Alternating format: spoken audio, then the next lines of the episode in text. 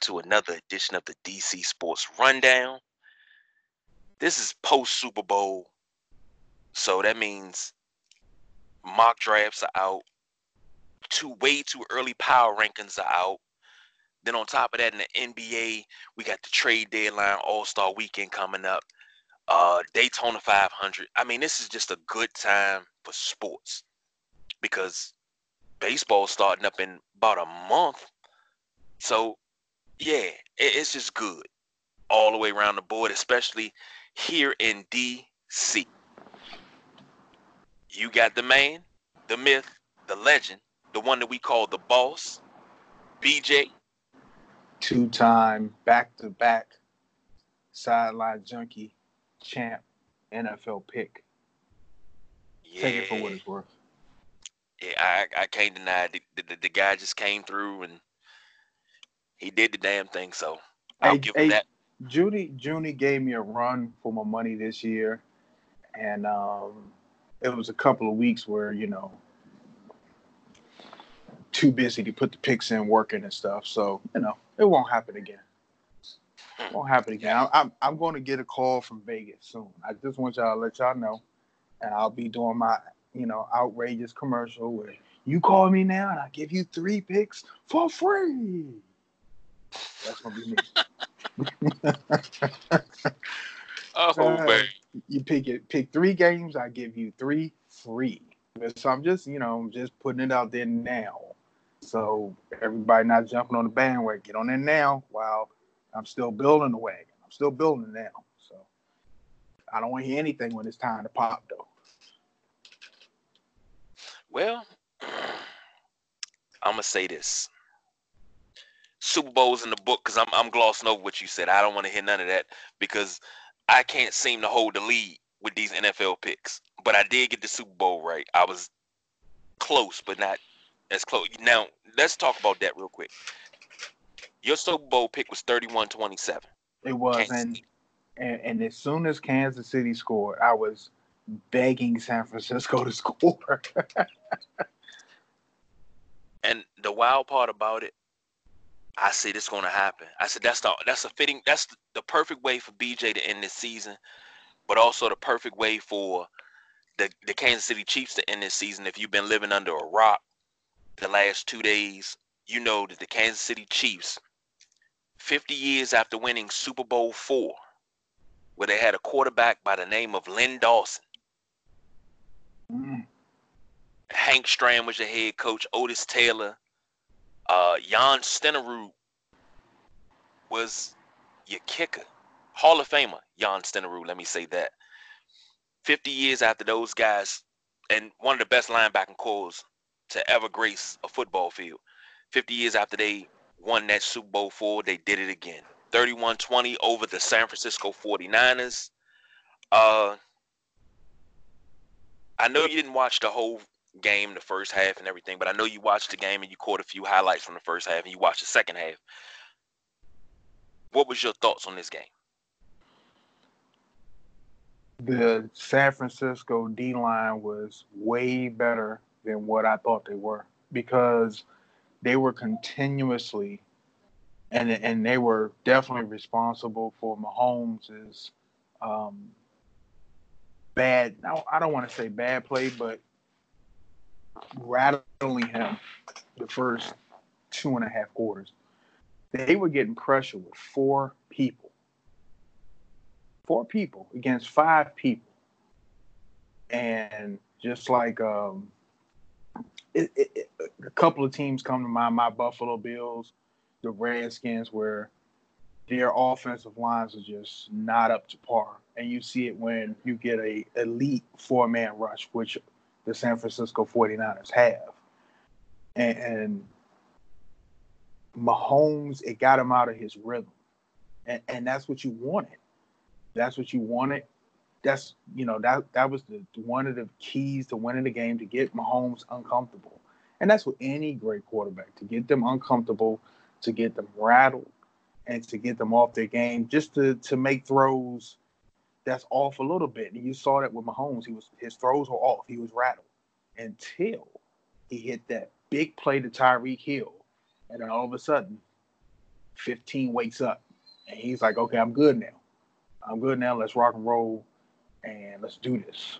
So, pass rush 49ers were awesome. They did a, I think the defense for the 49ers as a whole did a great job limiting the um, opportunities for the, the Chiefs offense as a whole because we all know they can put up three touchdowns in two, three minutes. You know, that's that's the probably I'm trying to think if it's another offense comparable, but that's the most explosive offense in the league.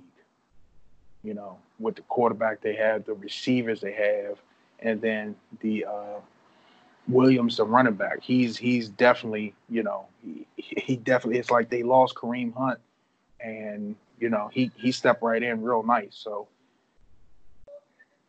but I felt like you know the whole game, even when San Francisco was kind of in control, I just felt like it was only a matter of time before Patrick Mahomes woke up, and you can only contain that track and that track and field wide receiving core they had for so long before somebody went to sleep, before somebody missed a, a cue, and it was you know touchdown city.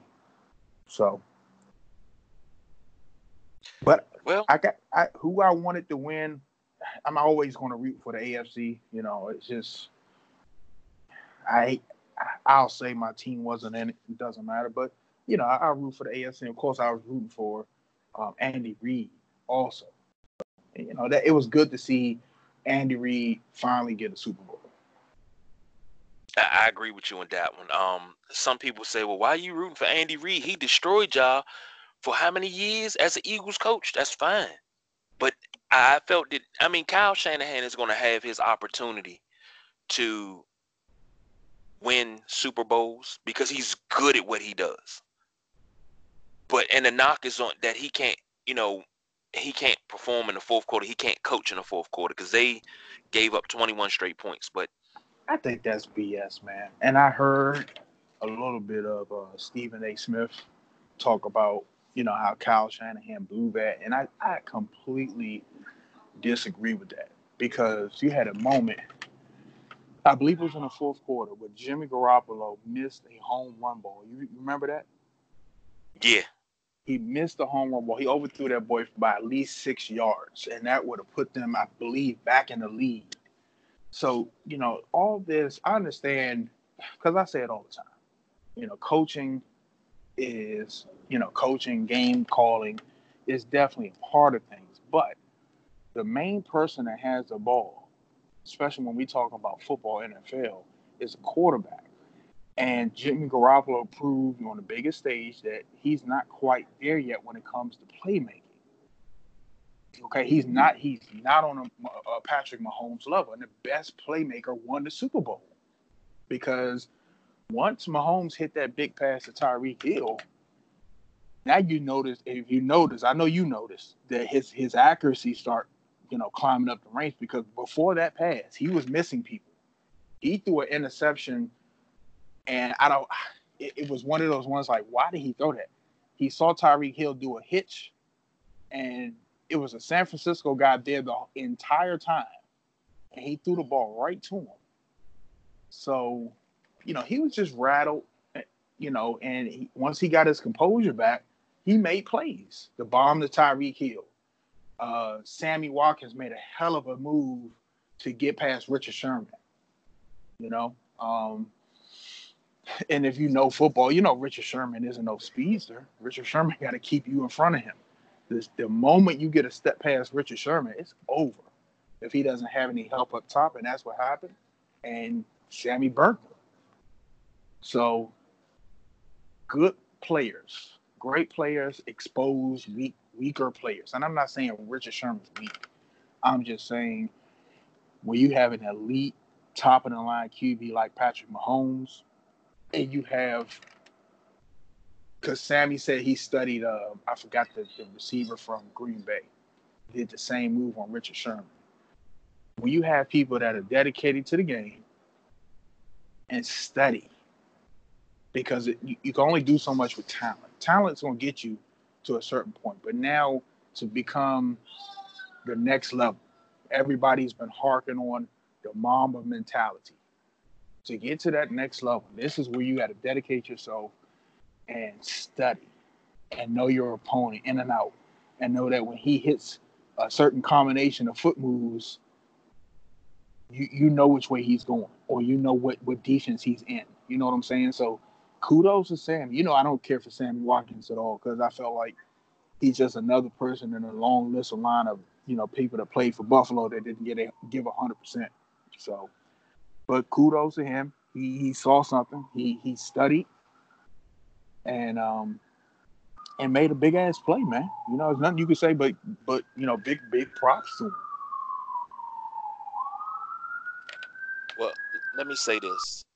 Uh, watching that game, I was I was impressed with both teams, and Jimmy G. This is not going to be his last rodeo. Yeah, he got two rings, but as a starter, this would have been his first go. And absolutely not, absolutely not. I'm I'm just. I think Mahomes Mahomes is just a better player, but this talk of Kansas City being a dynasty. Win two in a row, and then we'll talk about dynasty. Win two in three years, and then we'll talk about dynasty. That sounds like somebody telling a certain somebody, a sideline junkie, that you couldn't call DC Titletown yet because the other two teams were flat. Well, well or, hold on, hold on. Or, or unless one of the teams that won a championship came back to back.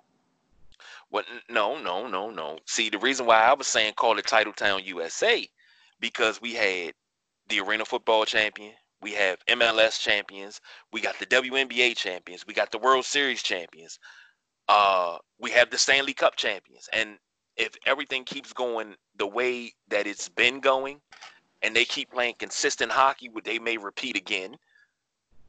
And, then not only that, we may we may even get a national championship in college basketball. Oh, okay, and I, will give you that, but that, oh, but that's that's wait. what I'm saying. Let, let me read. Let me let me backtrack on that. The Maryland women, they are perennial top ten in in women's basketball, and they got a title. All right, so let let's let's let's you know I'm always about trimming the fat. Okay, so let's talk about the big boys because nobody cares about the Arena Football League. That's why I, that's why I went under.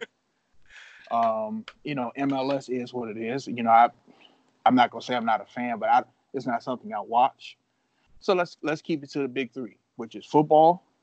Even it even 20 years of bad football, the last 10 seasons being, you know, or let's just say last three seasons being some of the worst. The Washington Redskins are still the number one team in the area. Okay, then you have basketball, hockey, and um, what am I missing? Baseball. Baseball. All right, so you got a Big Stanley Cup championship two seasons ago. Mm-hmm. You have a current World Series champion. You have a WNBA championship current. Mm-hmm. So all I'm saying is somebody else, either the Nationals have to do it again, the Mystics have to do it again, or the Capitals, which, to, to be honest, the Mystics and the Capitals are, have a realistic chance of doing it. Uh, baseball, the Nationals lost a couple pieces, being one of the key pieces being Mr. Clutch himself, Anthony Rendon. So they're retooling. It's going to be interesting to see um, how how you know the new pieces play out. I, I don't count them out because you know they fought to get back in it. So I, that's all I'm saying. Give me another title from one of the big entities in the area, and I'll I'll make you a title town shirt. I'll stitch oh. it myself. I'm, I'm I'm looking forward to that. Okay. That's all I'm saying. Now, jumping back to the Super, then this Super Bowl had a lot of DC this is DC Sports Rundown, by the way. This Super Bowl had a lot of connections to DC. Uh, BJ, you it had connections to Buffalo with Sammy Watkins winning the ring. Uh, for, for DC. Sean McCoy, who was a healthy scratch in that game. Mm-hmm. Um, Bashaud Breeland and Kendall Fuller. Both had picks in that game, and now they have ring.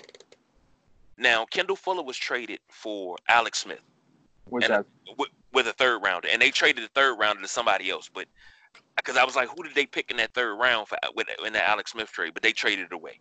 Eh, It went which to. I, which I, which I will pound to the ground. Anybody that listens, I know Alex Smith. Alex Smith is a great guy, but I, I thought that was one of. It, it definitely wasn't on the level of the Champ Bailey trade because I thought that was a bad trade. Mhm. Um, but that trade, when you have an up and coming corner that you know possesses certain traits, you, you know you you could have found something else without that price tag. Uh, That's all I'm saying. I, I agree with you wholeheartedly. Yeah, you could have found something else without that price tag because you trade. It's not like it's not like I, when you traded for Alex Smith, he was 26 or 27, 28. How, how old was Alex Smith when he came here? Was he 35? Mm, let me make sure. Because what was that? Two seasons ago? Yeah, it was two seasons ago. So See- it's not it's not like you're getting a spring chicken. So a, a third round for me would have been enough if, if they would have took that. But to, send Fuller with that, I thought that was a little bit too much. And we're talking about two seasons ago where Josh Norman's play was in question then. Mm-hmm. He was 34 when he came. 34. Because that was 2018. if he was Yeah. 30. If he No, was 30, take that. He was 33. He was getting ready to turn 34. okay, if he was like 29, 30, I still wouldn't have made the trade. I just giving up a, a corner. I, I just couldn't do it. I, you know, it's just me because our good friend of the show, Gary, we talk about it all the time. There is a player. If you do your research, we talk about this all the time on the show. If you got a good front office and you're doing your research, you're doing your scouting, you can find somebody younger with more poise that you could pay less. Um, I, I didn't understand why they didn't keep Josh Johnson. You know, I mean that's that's not here or there because you know it's it is what it is. Right. But but just like and we'll get to that later on the show, just like this Greg Olsen talk. It's just like you're telling me there's nobody in seven rounds of the draft. There is no younger tight end in the league that is that has a more productive, more healthier career. We, uh, I don't want to keep talking. I don't want to talk because we we got that slated for later. But I'm just saying in the Alex Smith case. Matter of fact, we're we're gonna go back when we finish this show and figure out who else was available. Oh shoot, I can name everybody that was available. It's- when they no, I traded mean, for Alex Smith. yeah, it was it was quite a few quarterbacks that were available. Well, fire away. Give me three. Uh, three. Well, and I I mean it wasn't going to happen, but uh, you could have kept Kirk. That was he was available. and that and that would have been my number one option that to keep Kirk. That would have been it. Who who else? Uh, you could have gotten uh RG three back because he, he's a little he's a different player. Yeah, I don't like that What? option. Um, who the hell else? Of course, I can't. I, I'm drawing a blank though. But it was quite a few quarterbacks they were looking at that they could have traded for or signed. You could have signed Colin Kaepernick.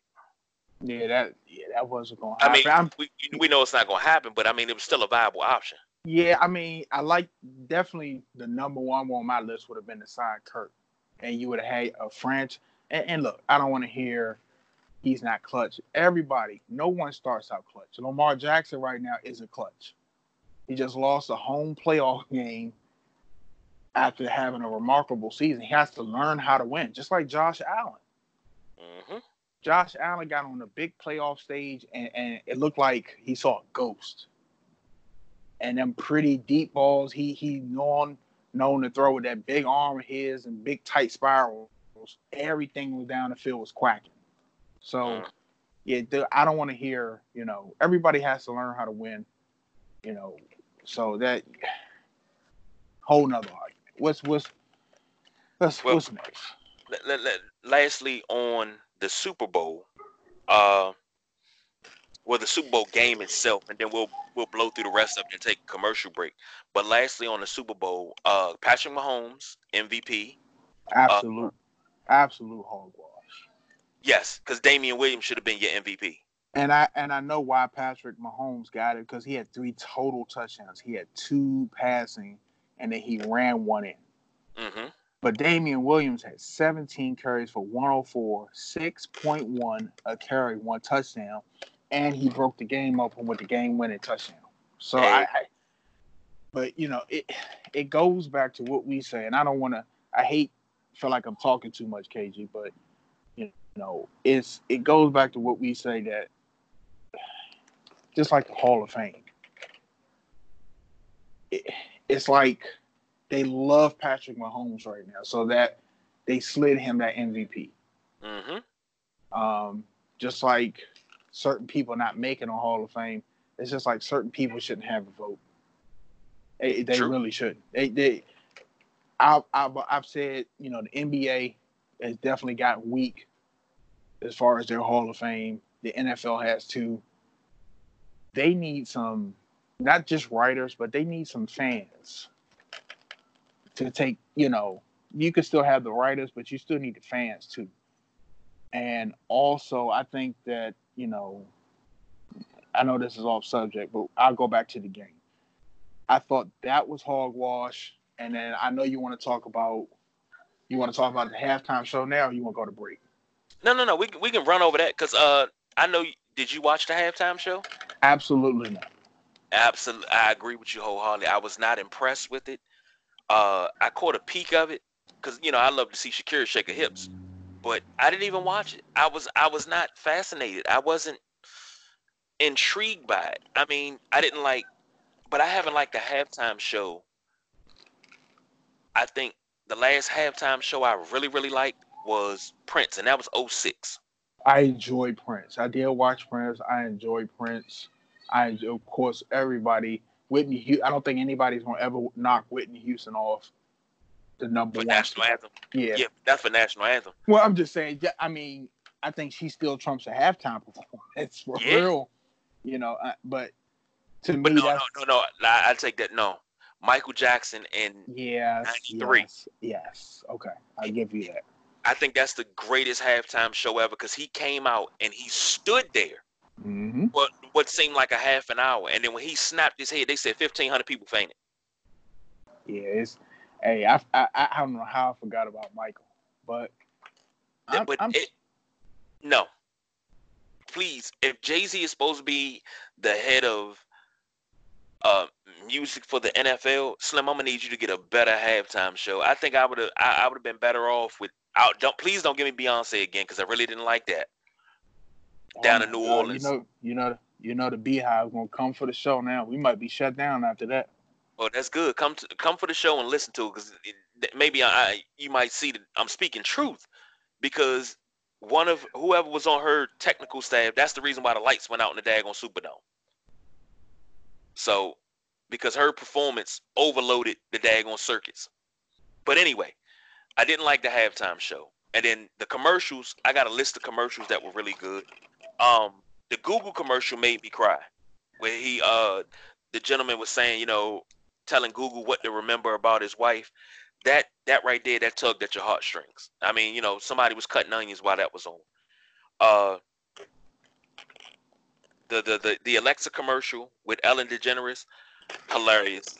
The Dorito, uh, the Dorito uh, commercial was cool, and I put in parentheses ranch with uh Lil Nas X.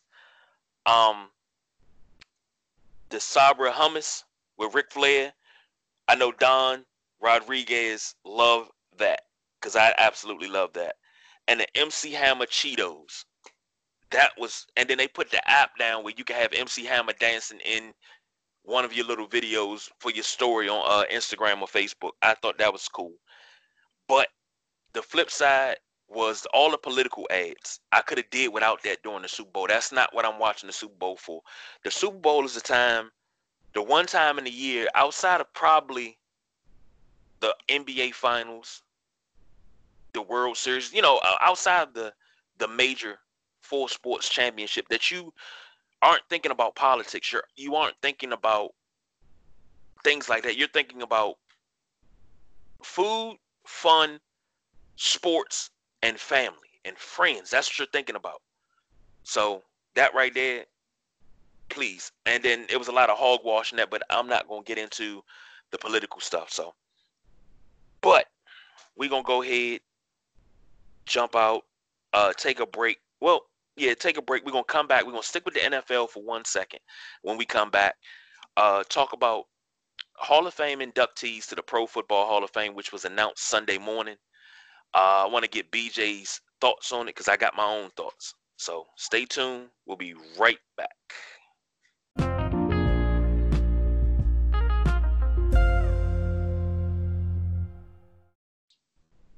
And just like that, we are back.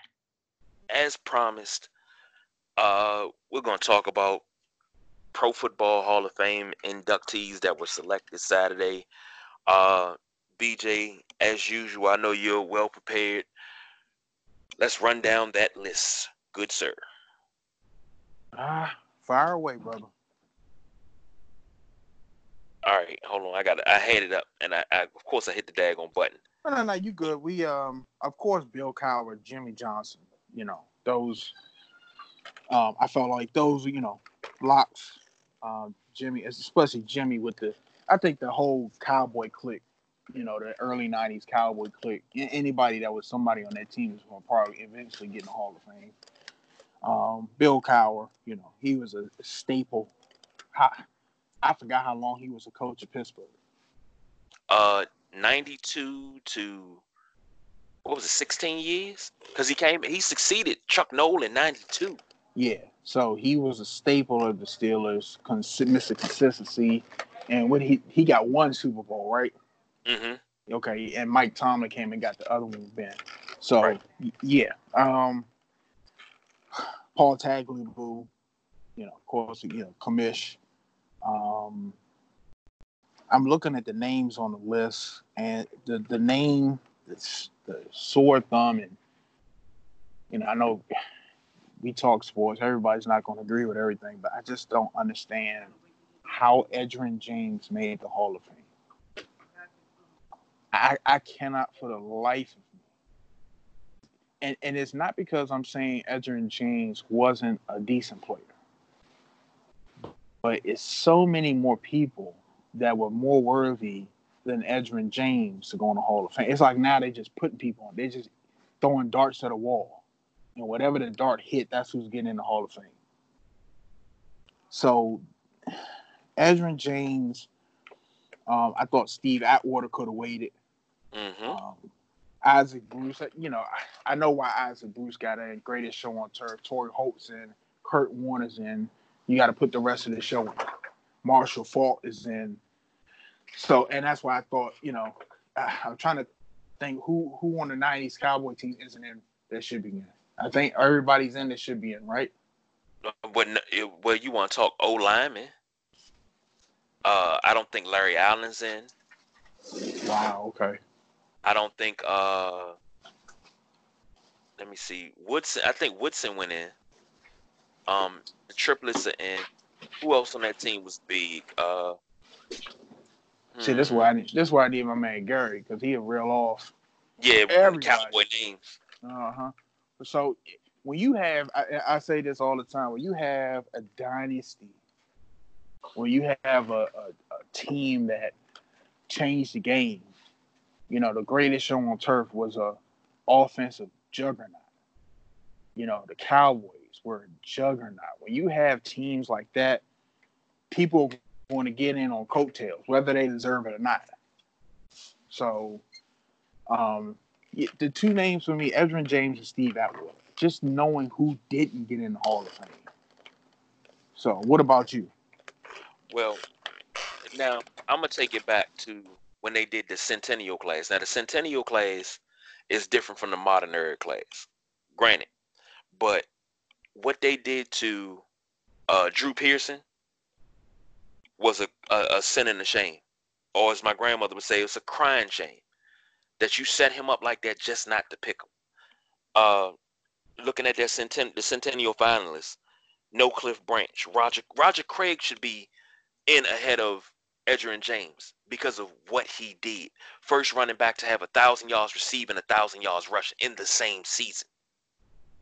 He is what he's the template that running backs are crafted out of in so many offenses. Roger Craig. And he's not in the Hall of Fame. That's a problem. Of course, you know my yeah, source.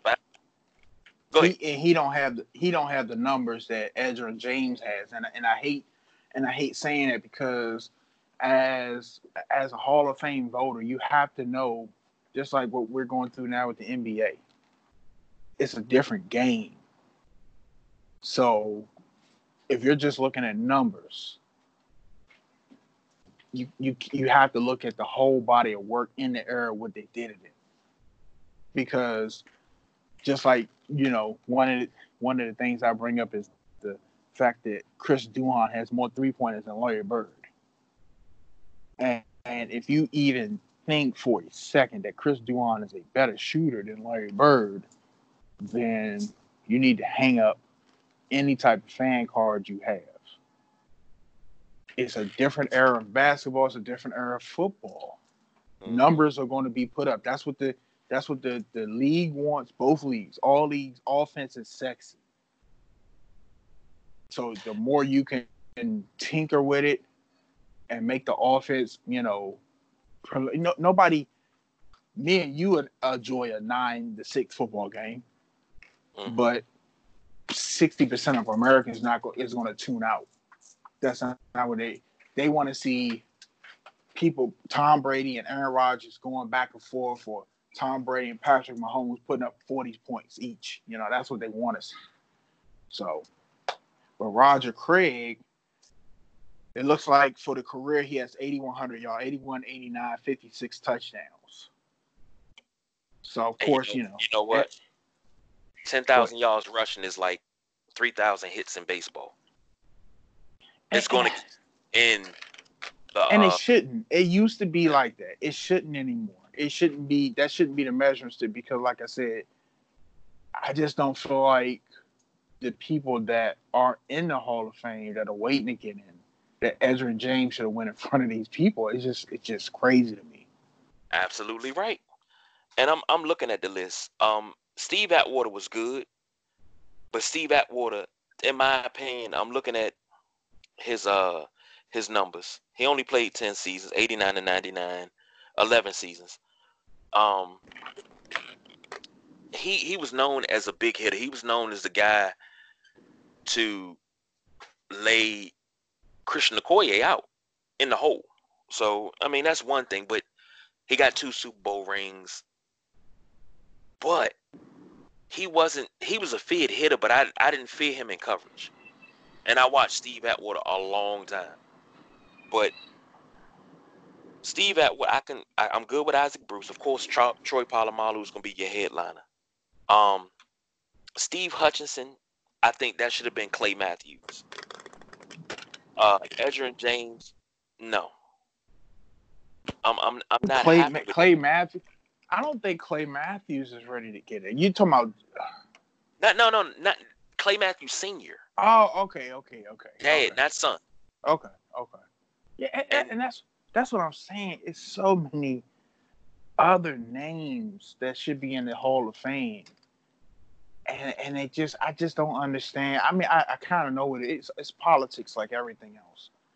Now, now Sunday, I went down the whole list and I, I started naming names. Now, looking at the semifinalists, Carl Banks, Rondé Barber, uh, Tony Boselli, Leroy I, Buck, Alan Faneca. Yeah, I, I really thought Alan Faneca was going to be a lot because he was the, and I always go back there, he was the best at his position. Mm-hmm. Not top five. You know, Tony Boselli, he was the best at his position. Exactly. He so was the I, cornerstone of a franchise. Yeah, exactly. So I, you know, for for them not to get in and for the people that got in, it's just and, it's like it's it's like you, you made the perfect Kool-Aid and you look at it, you pour it out, and you just, you know, put 70% water in it and expect everybody to just smile at you while they're drinking it. And I, I, I take that back. Darren Woodson is not in the Hall of Fame. Okay. Okay. Uh, Steve Tasker was a semifinalist. Everybody that listens to this show knows how I feel about Steve Tasker and Brian Mitchell. Brian Mitchell is number two all time in uh, all-purpose yards. Out of the top ten, Still, still number two. still number two. But out of the top ten, he's the only one not in the damn Hall of Fame. How is that possible? Because people have an agenda. People don't like, you know, that he that he's going to speak his mind. But this is that say Devin Hester. You know, they put oh Devin Hester, the greatest return man in history. He, don't get does- me wrong. Don't get me wrong. He he was explosive. Yes, He- but he's he not the up the greatest return man. He lit up the league. He was explosive. You know, I can see. You know, I think B Mitch should probably tell you that he was more explosive on the ground than he was. Yeah, But but B Mitch was more consistent. a, a more consistent and a better overall player because you put Devin Hester anywhere else on the field, and it was like having a missing player on the field. You put him at wide receiver, or He couldn't any- get off the. couldn't get off, couldn't couldn't do anything. So You had him in corner, he couldn't cover. Nope. But now B Mitch, B Mitch played kick return, punt return, running back. He was a great third down running back. Only reason why he was a third down running back, Joe Gibbs said, I didn't want to burn him out. That's all I kept thinking is I don't want to burn this guy out because he's just that good. B Mitch played quarterback. He was a quarterback in college and was a damn good quarterback. But in the NFL, he, he had his game at quarterback and he did pretty good in the body bag game. Mm-hmm. But for some reason, I keep hearing, oh, he never had a position. He was a running back that returned kicks. Are we serious? they, I'm at the point now, and this is probably something that we can drum up on Twitter. They should have a specialist spot. I don't care if it's just one. No, no, this is the thing. Some people say, and I've heard it, and I'm not even going to say some people, Kevin Marshall, Kevin M., my good friend, he told me, he said, but he was a special teamer. What does that mean? That that's not football, but most players that are drafted fourth round to seventh round undrafted, how do you make the team? Most of the time, unless you're, you know, just a, a guy with issues. You make the team through special teams. Eh, eh, It's just I, I I don't understand how you can take a third of the game out. We've watched Super Bowls be won on special teams. The Patriots, the the Bill Belichick uh, Ravens. The game was won on special teams and defense. Oh. Brian Billick. Brian Billick, thank you, Brian Billick. But so hold- wait, wait, wait, wait. Let me hit you with this one. Let me let me, let me hit you with the with the Shazam real quick. Ray Guy is considered one of the greatest. Well, he's considered the greatest punter, right? Mhm. Only other punter that you can mention in the same breath with Ray Guy is Reggie Roby. And Reggie Roby, Reggie Roby, Ray Guy are two reasons why they have the hang time clock. Because those guys could hang a punt. Most people, oh, it's about 3.6, 3.5. They were hanging punts damn near five seconds. so what you're telling me is these guys change their position, change the game at their and they were the best at their position. Not not top five. They weren't They were the best. they they weren't considered top ten punter, top three punter. They were the best, especially guy.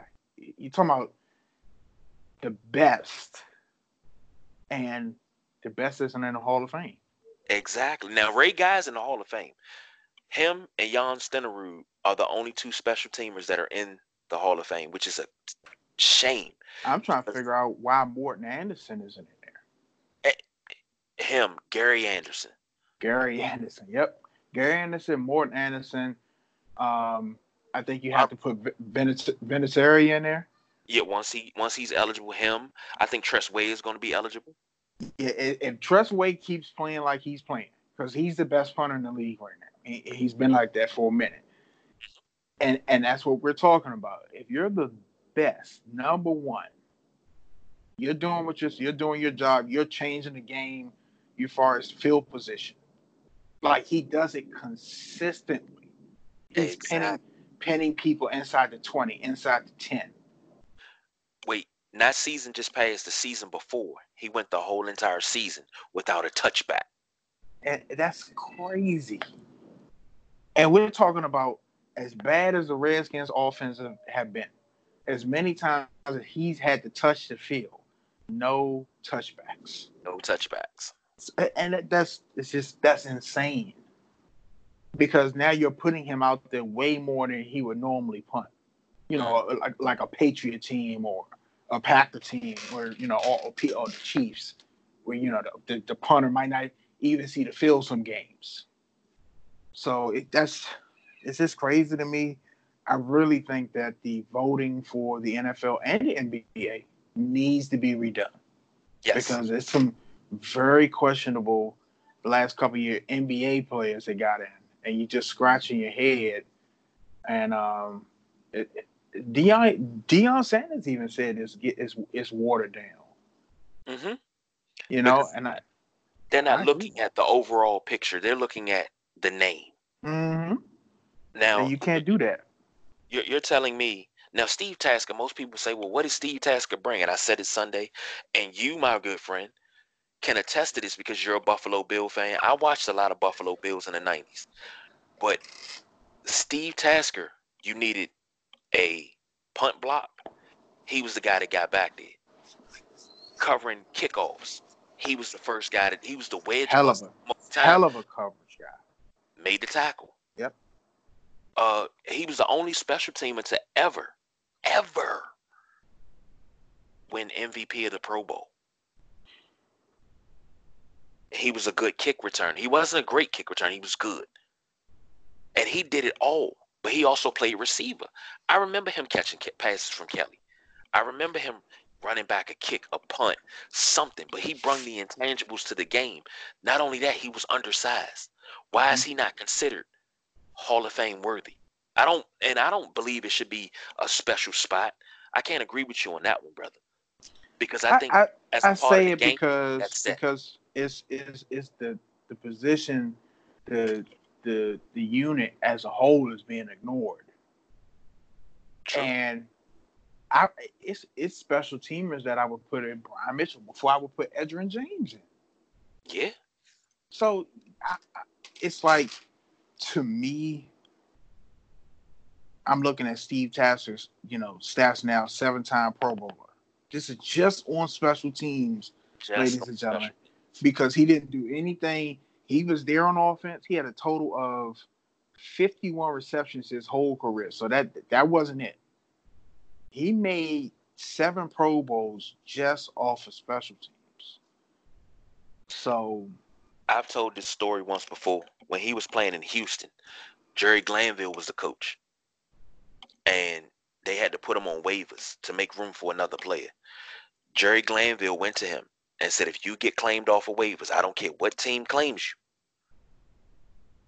But you go in there, you take that physical, you say your knees hurt, you say your back hurt, you failed that physical so we can get you back here.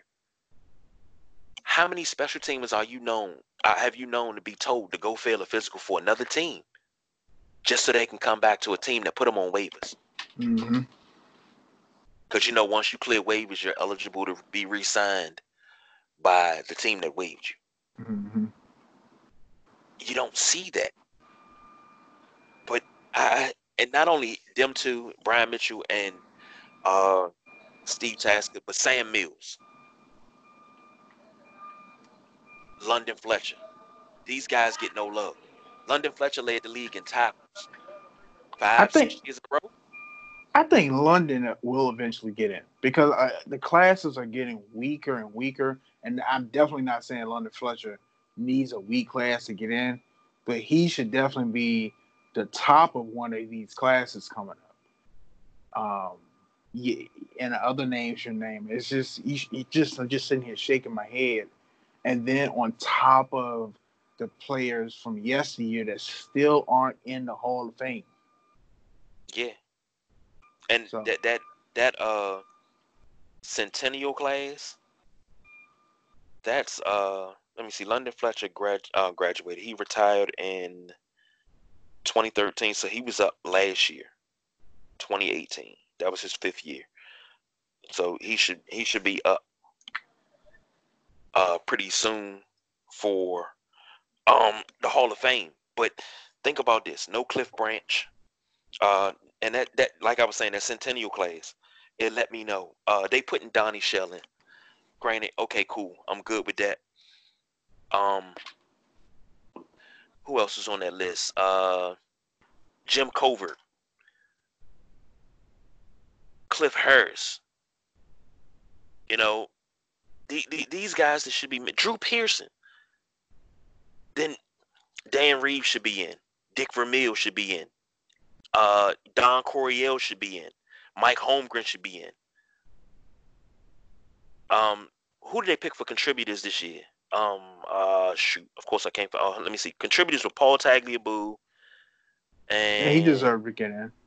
Of course, he he took Steve Sabol, talk, uh, Paul Tagliabue, and George Young. Steve Sabol, it, it shouldn't have been no wait because Steve Sabol should have went in the Hall of Fame long before he passed away. Ed Sabol is in, but for what they did for the NFL, you made, you know, we talk about who took the game global in basketball. Mm-hmm. You know, mm-hmm. LeBron, LeBron made the game mobile. Jordan took it global. But Bird Magic, you know, put the game on its, you know, on its back on its feet. Mm-hmm. You want to talk about NFL? Paul Tagliabue and the Sabols, NFL Network. Before it was NFL Films, and yep. you know this full fact. During the off season, you had the football follies, you had the, the team recaps where you had the old Raiders teams. That's how we learned about football pre-internet. Yeah. And I, yep. I guess that's why I bring up so much stuff in the past because I watched that, and it's like I was there watching the 76 Raiders, and I wasn't even born yet. I was still five years away watching the Packers sweep. They did an excellent job of making you feel like not only recreating that feeling like you were watching it live, but just the narrating, the music, it gave you that feel like, man, I, you know, I'm watching the the the the, the 70s, you know, 70 the Steelers and the Cowboys Super Bowl. I I, I watched that. You know, I watched this. I watched, you know, I saw the the the whole season of 72 Dolphins. I watched that. You know, it's mm-hmm. so so and then think about this. That soundtrack that you heard, uh dang, I can't even think of the composer, but a chilling championship, Rambling Man from Grambling. And when they put that on Madden, I didn't play any anything else on the soundtrack but those songs. Yeah, me neither. I didn't I didn't need anything else, and I still do it to this day. I take everything else off. No disrespect to those artists, but I want to hear me some football music, and that's all I want to hear. So and hearing John Facenda's voice, man, and Autumn Wind. You know, I can't even do it right because I can't even get my voice that daggone deep. But John Facenda's voice, that was then, a staple of your set. And then to to know all of this, and to to know that some of these people are being basically ignored by the Hall of Fame is just to me it's just um it's it's it's a, it's the tad disrespectful. Yeah, it is. So, uh, but so let's let, us let us go ahead and switch gears. We're gonna jump. Switch we're gonna up. bring it home, and we're gonna jump NBA. Bradley oh, Beal and the Whiz Kids. Now this is your team. Um, I got to figure out where you want lunch at because they're not going to win 50 games, and I put my foot in my mouth with that because I thought this team was going to be better. But this team, now, granted, they're excited to watch. They're very exciting to watch. Uh, they can put up 130, 140 points, but they, you know, the other team's going to put up 150. So, right now, this very moment, your thoughts on Bradley Beal, his All Star snub, and just the Wizards as a whole. The Wizards as a whole. Let's start there. I like the Wizards as a whole.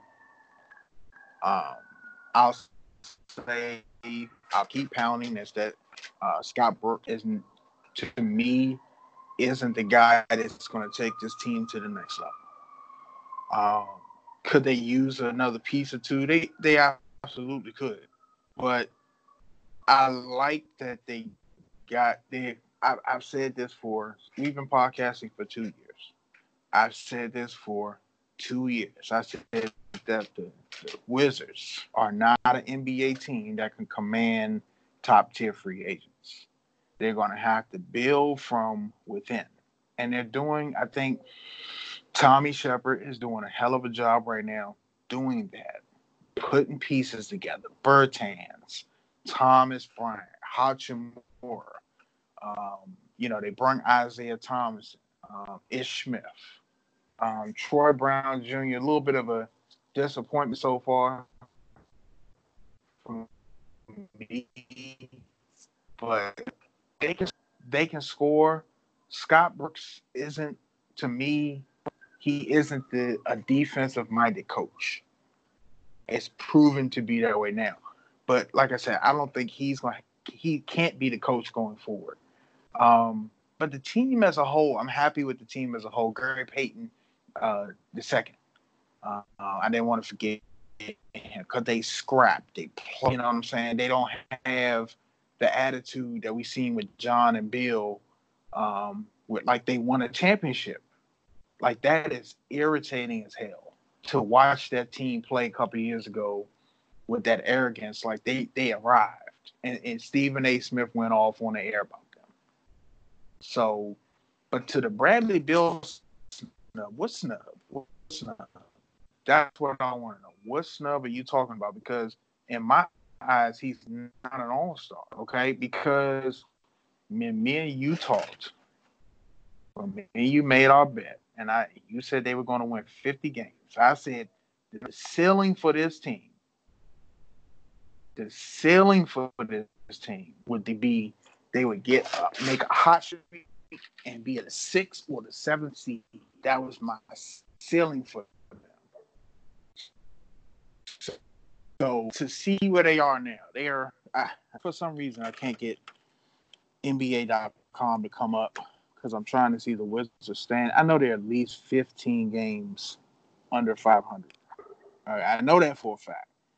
So when I, one thing I always preach to all of our sideline junkies is to stop putting everybody in the greatness category. Um, before Kobe Bryant's tragic, untimely death, we had a, a NBA tier list we was putting out, and we could have easily did five tiers. We were doing ten players each tier, but ten players each tier, five tiers, everybody would have got one. Everybody would have got one, and you don't want everybody. You want to make it special. You want to, you know, recognize greatness. You want to recognize people that two, three tiers deserve to be on that thing. So when I say that, I'm coming back around to Bradley Beal, and I'm like, he's not there yet. Scott Brooks can praise him all he wants. He's the best shooting guard in the league, and this, that, and the other. You tell me who on the Eastern Conference that you're taking off to put Bradley Beal on. It's nobody on the East. Wait, wait, is that a rhetorical question or are you really asking me that? I'll ask you, who you gonna take off the East roster right now to put Bradley Beal on? Get, get, hold on, give me one second because it's a sh- Bradley Beal's averaging career highs. He is, but uh, hold, hold, hold, I, I, hold, okay, hold, hold, okay, hold okay. On, hold on, hold on, hold on, because I said he needed to do this from the beginning. So this is this. I'm not impressed with this because he should have been doing this from the beginning of the season. There's no reason for him not to average. And eh, is it putting a lot of pressure on somebody? If that's what you call it, I guess. Because this team is his team. He has the green light to shoot what he wants. He's supposed to be a scorer. So for him to average 35 should have been no issue. And when Kevin, when me and you made our bet, yeah, I don't know what's going on with the NBA.com right now. I can't get on NBA.com but when we made our bet, I said Beal. I want to say I said either 32 or 35. He would have to average 32 or 35 for this team to win. Mm-hmm. Okay. Yeah. They're not now, winning. I'm about to bust your bubble. Go fire, fire away. You, you say who could go? on now out of the East, who can go? Right. Or to, to replace Bradley Beal. Now, not only didn't Bradley Beal get snubbed, he, got snubbed, but also uh, Chicago Bulls Zach LaVine. So I got two spots and two. I got three players that can go, so those two guys can make it. The Wizards are 17 and 32. Yes, sir. 15 games out of uh, uh 15 games below 500. 25 games out of first. So yeah, I, I, for me, the you shouldn't even be allowed an All Star if you're not in the top eight positions.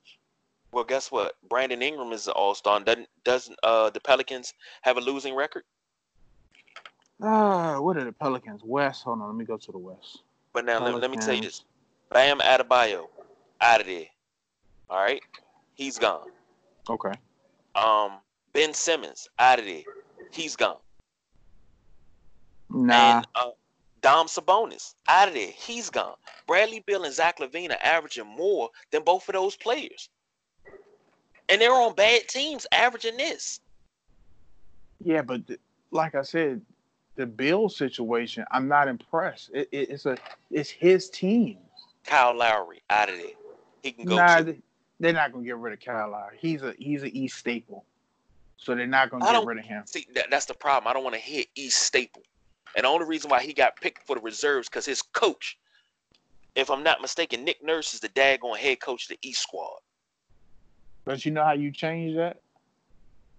You you will you win. Your, you win. You will your team to win, like LeBron. If if and see, I've watched players, LeBron. I watch Kobe. I watch these players win with nothing. So that tells me you're not on their level. So when I hear Scott Brooks say you're the best shooting guard in the league, I feel uh, slightly disrespected. I, don't want to watch it because now, you're not you're not the best shooting guard in the league. Let, let, let me ask you this, and I'm I'm I'm not being funny. I'm just asking. If Scott, let me rephrase that. Is Scott Brooks the problem? Is he the stone He's around the problem. He's so if he, well, I mean, he does he. I've I don't see defense from this team, and I've been talking about it since we've been podcasting. That he needs to go, and this is where you call a Mark Jackson, you mm-hmm. call a Jason Kidd. Mark Jackson's and, not going to happen, and Jason Kidd would not leave the Lakers bench to come and coach the Wizards at all. Oh. That's not going to happen either. Uh, of course not. But I'm saying you had a chance to get him when he was sitting on the street. I don't think he would have came sitting on the street. And Mark Jackson. Mark Jackson is the guy you need to call because this team has no defense. If they had defense, we could be talking about a 32 and 17 team or a 40 and something team right now. This might be a 60 win team because they can run with anybody. They just can't stop anybody. You they don't. They don't want to stop. The other night. They don't want to stop anybody. That's the thing. It's no. It's no pressure to put defense on. They don't. They don't want to stop anybody. It's a difference between willing. We, we watch great defensive players. Yes, we did. So yeah, real defensive players. Real defensive players. Olay defense. I'm talking about strap you up, floor slapping. Let's get it. Mm-hmm. So that this this is it. It's just not. They don't they don't care about defense. It's not a. To them, it's not. They're they're fourth in the league points per game, one fifteen. Mm-hmm. One fifteen point seven. I'm trying to find how many points they are giving up. I don't see. It's not. It's not popping up. And here, here's the thing. Let me read. You this. got an iPhone. Let me read this to you the three teams in front of them win percentage. The Milwaukee Bucks 42 and 7, 120 points a game, number one. The Rockets 31 and 18, 118.7 a game, winning record. The Mavericks 31 and 19, 116.3 a game, winning record. The Wizards 17 and 32, 115.7, losing record, not even close. The next team by, under them, the LA Clippers 35 and 15, 115.3 a game, Mm-hmm. Next team after that is the Pelicans, 20 and 30. So but even the Pelicans have more of a chance at 20 and 30. They're only 10 games below 500. 10. But they got a chance to turn it around because they got Zion back now. And that might be the spark that they need. So what's the Wizards' excuse? And that and that's what I'm saying. If you have the best shooting guard in the league, then we should be talking about y'all being. I, I know John Wall's not there, but we should be talking about this team in the playoff race. We're, we're not even talking about this. They're not even relevant in the NBA. So that and that's this is this is what infuriates me about the Wizards and Bradley Beal. They're not going to trade him because I, I I thought he didn't sign the extension, but he did sign the extension. Mm-hmm. So he signed the extension. Go ahead. No, no, you go ahead. He signed the extension. He signed the extension, so that he's not moving anywhere. You know, um, I really thought they should have traded him. Send him yeah. to send him to a contender. They had, a, you know, we'll we'll beat this pony into the ground, but this was a Ernie Grunfeld, you know, blunder where he could have got Lonzo Ball, Brandon Ingram, and a lot of other pieces and sent Bradley to LA. Could have sent like him to Miami too. Could have sent him to Miami. Uh, it was a couple teams asking for him. It, it was a they were talking about a CJ McCollum, Bradley Beal swap. And I, I didn't really agree with that one because it didn't bring you the pieces back that the team needed. The only the only way that that works for me is because you get a culture change. Mm-hmm. Like I don't think C.J. McCollum is walking around like he won a championship. You know, I think he's a little bit more humble than Beal, and, and I think that's really just pisses me off when everybody talking about the Bradley Beal All Star snub. It's just like, look at the record, and like, yeah, he's averaging 38 points a game, but I I expected this from him. We talked about this in the beginning of the season when we made our bet that you said they was going to win 50. I told you what I thought they was going to win. And I told you in order for it to happen, Bradley Beal had to be in the 30s averaging. So I'm not impressed. Not with the team he has around him. If he had James Harden on his team and he was averaging 38, then I'm like, oh, okay, yeah. You know, and then now this is impressive. Right. But and I'm trying to points per game. James Harden is averaging 26 a game. That's impressive to me because he got he has Russell Westbrook on his team now. Mm-hmm. That's impressive. And they playing pretty damn good. And Brandon Ingram made it because Brandon Ingram is number two in points per game at 32. So but that's why Brandon once Ingram again, everybody say the reason why Bradley Beal didn't make it, the reason why Zach LaVine didn't make it. Well, they got losing records. Brandon Ingram has a losing record. I'm sorry, I'm looking at I'm looking at nightly leaders. I'm sorry. I'm trying to find the regular season leaders. Here we go. Points per game. It's it's still James Harden. I'm sorry, James Harden is averaging 35.7. Bradley Beal is now full for 29.2. Isn't that the second uh, James Harden averaging 35. I need to look that up. I think that's the second highest average. 35.7. Next and, to Wilt 50. And I'm sorry that for me, Beal should be in, the, in about 34. With the team yeah. that the, the team that the Wizards is fielding nightly, and it's not a bad squad. Like I said, I like the effort, I like the hustle, but when you have the ultimate green light to shoot, when it's your team, your squad. And I said, this is going to be, this is Brad's team now. Even when John comes back, this is his mm-hmm. team. And you're not willing them to win. So to me, you know, it, it's, we'll see. Okay. That's all I can say. Go ahead. Answer me this. Same subject, but now you got a chance to fix it. Are you, they, they say that um they're interested in Clint Capela. Who are you, now this team, you got uh Bertans, who's the Celtics are interested in. Uh, you got Wagner, Hachimura, um, Troy Brown, Bradley Beal. You got names that people want. Are you willing to give up this young core? And I, I still think the Wizards may be if they keep on this same track and Tommy Sheppard keeps them going, I think they're about two and a half, three years away. And it's not going to be with John Wall or Bradley Beal.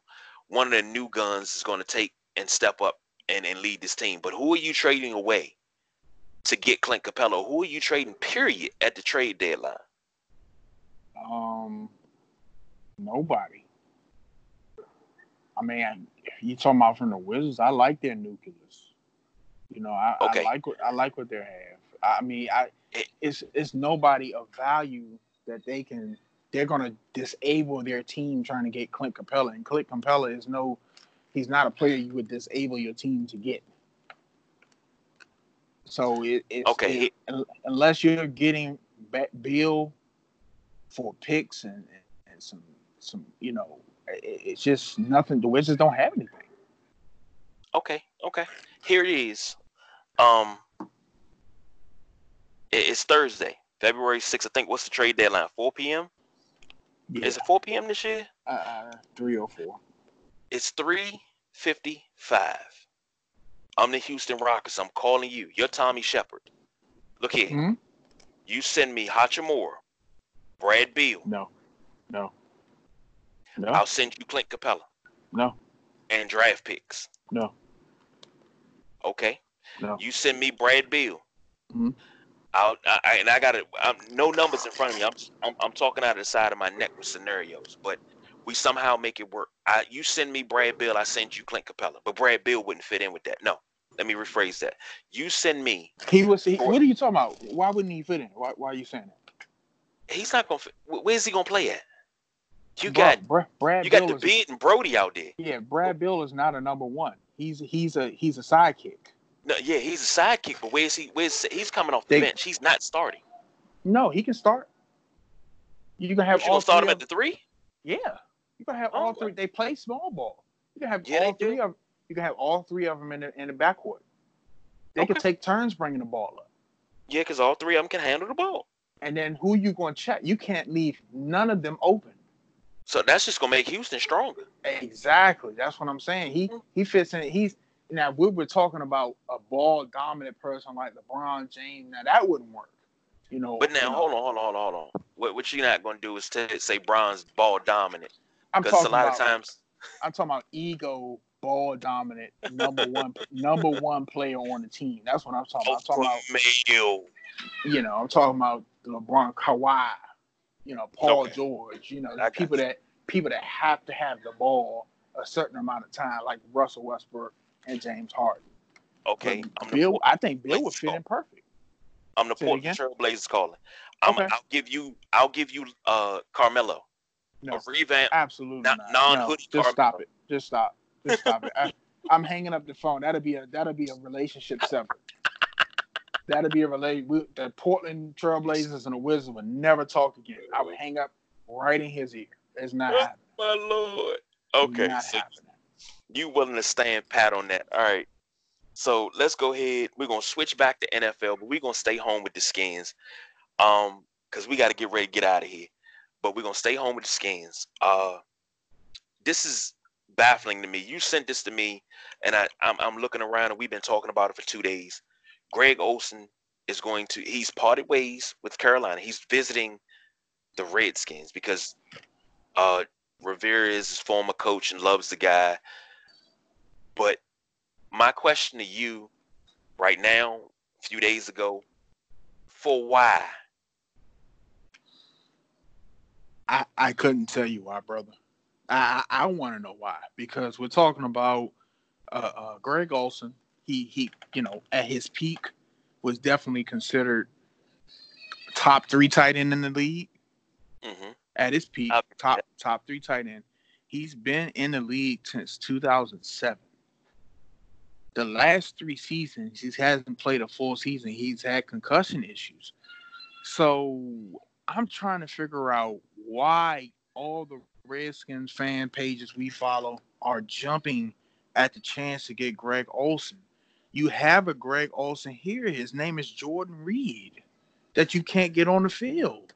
So I, I'm not I'm not understanding, and this is where my good friend Mr. Gary talks about all the time. You telling you telling me and this is what I was alluding to earlier. You telling me in seven rounds of draft, 32 teams they got tight ends on their team. Number one, two, and three on the depth chart. You're telling me um, college player that you know that's going to go that's not going to get drafted. You're telling me it's not a younger, more athletic, hungrier tight end with no health issues that can be productive.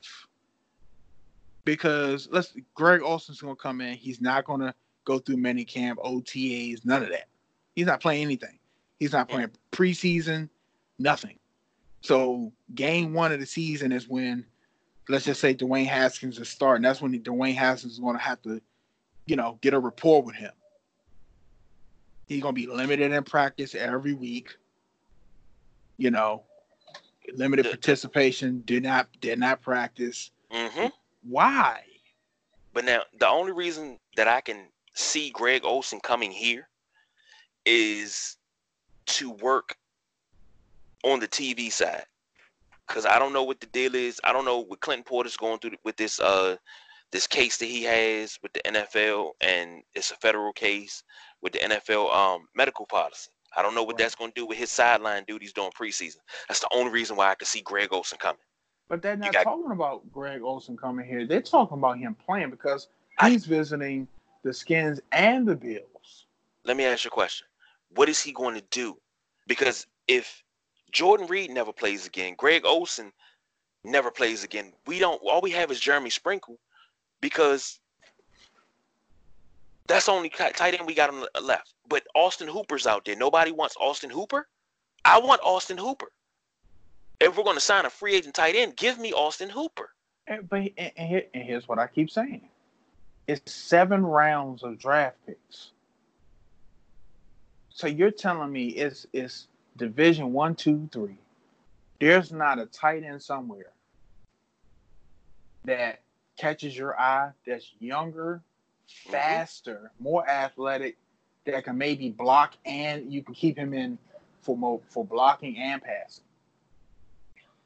Because Greg Olsen is no spring chicken. Nope. He's he's gonna be Jason Witten out there, moving in slow motion. He's gonna get open. Wait, wait, wait, wait. Jason Witten moved in slow motion his whole damn career. hey, he going to the Hall of Fame, baby. It, it's it's in another level of slow motion now. Because he moved. Uh, let me let me rephrase that. Now, as much as I hate the Cowboys, I'll say this about Jason Witten: he moved methodically, very very slow, but he could go and he could sit down in the zone and show you his numbers, so you could put the ball on the spot, and it's a first down. Yeah. Uh, yeah. I'm, I'm, but I'm baffled by this whole hype around Greg Olsen. Greg Olsen's a great dude. I love him on TV. When he does, uh, when he's hurt and he does the Fox games on on the bye week, he does the Fox games. I love it mm-hmm. because he's he's like a Romo. He brings a lot to the table because he's bringing that knowledge and he's bringing current knowledge, and we don't have that as much as we used to with John Madden and Pat Summerall, where they broke down things. Tony Romo on TV, he's this generation's John Madden mm-hmm. because he calls out plays before they happen. Yeah, I love I love listening to Romo. Witten, like you said, Witten is gold. Yeah, it, it's a couple of them that get Rondé Barber. You know, they really break down what's going on. And if you're a football nut and you're watching it beyond the game. You're watching X's and O's and strategy, and you're hearing them break down, you know, kind of what you're seeing and confirming it. You're like, man, that's I called that out. That you know, but they they're really good at what they do. Right, but you got to make a bigger splash than Greg Olsen, and I hope for your sake, for the Bills' sake. What's wrong? That you don't take Greg Olsen let Greg Olsen ride into the sunset. Uh, I'm gonna have to look at his numbers to see if he's Hall of Fame, but he may not be first ballot. But damn it, he's gonna be a Hall of Famer because he was good at what he did in Chicago and in Carolina. But last but not least, we got to say happy trails to DC's own Eastern High School's own, University of Maryland own, Washington Redskins tight end Vernon Davis called it a career yesterday. Oh no, it was Sunday. So we really have a open hole at tight end because now all we have is Jeremy Sprinkle. Uh, nobody knows about Jordan Reed. What's his status? So, but happy trails to Vernon Davis. I hope retirement treats you well, and good luck in all your future endeavors. Uh, if I'm not mistaken, and I'm I'm I'm 100% sure that this will happen, he will have a job waiting for him somewhere in the Redskins organization, whether it's a public relations liaison or something, because we take care of our. You think you, you think? I mean, he his career was with San Francisco. You don't think San Francisco would, would scoop him up? Probably so. Probably have him uh as a special assistant somewhere on the on the sidelines. But I think, and I'm gonna be honest with you, if Mike Singletary is on a staff somewhere, expect him to be with Mike Singletary because he always credits Mike Singletary with him growing up and maturing. He credits Mike Singletary. So uh, I don't know where Mike Singletary is coaching at right about now. Let me look that up. But I expect to see them two somewhere together. So, uh, hey, Mike Singletary is not coaching anywhere. And probably probably won't be either. Nope, take that back. Memphis Express. He's coaching in the XFL. All right. Nope, well, wait, take that back. Never mind. Never mind. That's old. That's an old article. That was a uh, Memphis Express is AAF. I'm sorry, I said XFL. But Mike Singletary is not coaching anywhere, which hmm. is hard to believe because this guy coached one of the best linebacking corps in Baltimore. Um, one of his famous rants with 49ers, you know, can't play with them, can't win with them. I still use it today. And that team that he put together, coached by John Harbaugh, made it to the Super Bowl. So we know how that goes. Um, I guess that's about it for us because we didn't did overtime. We didn't burnt the midnight oil. We didn't burnt the candles both ends in the middle. And with everything that's been going on the last week, we didn't get a chance to talk about Morgan Wootten, who passed away week before last. His funeral was uh, last week. We didn't get a chance to give our condolences to his family and friends and also the DC area.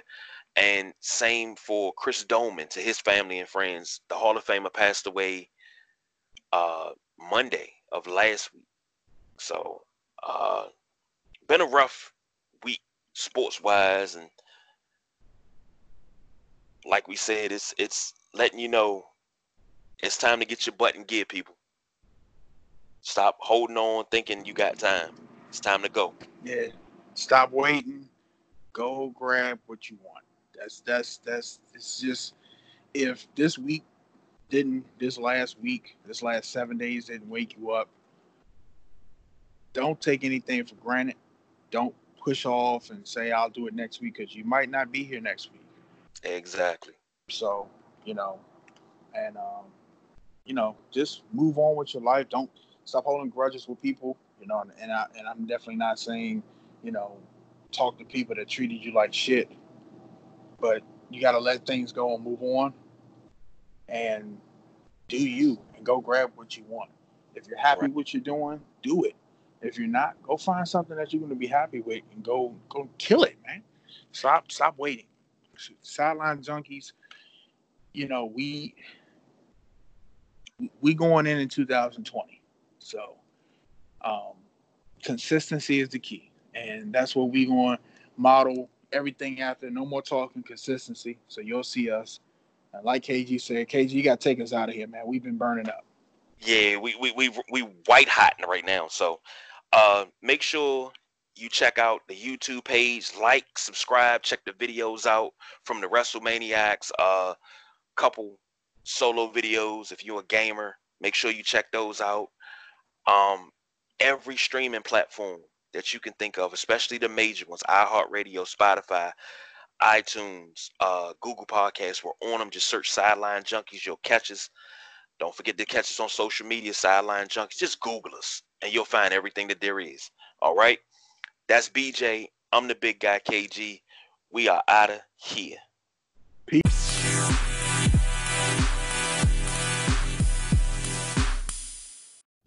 This has been another Sideline Junkies production, sponsored by Anchor FM. For any questions, comments, or even if you have a show idea, you can always email the fellas, sidelinejunkies247 at gmail.com. Junkies out.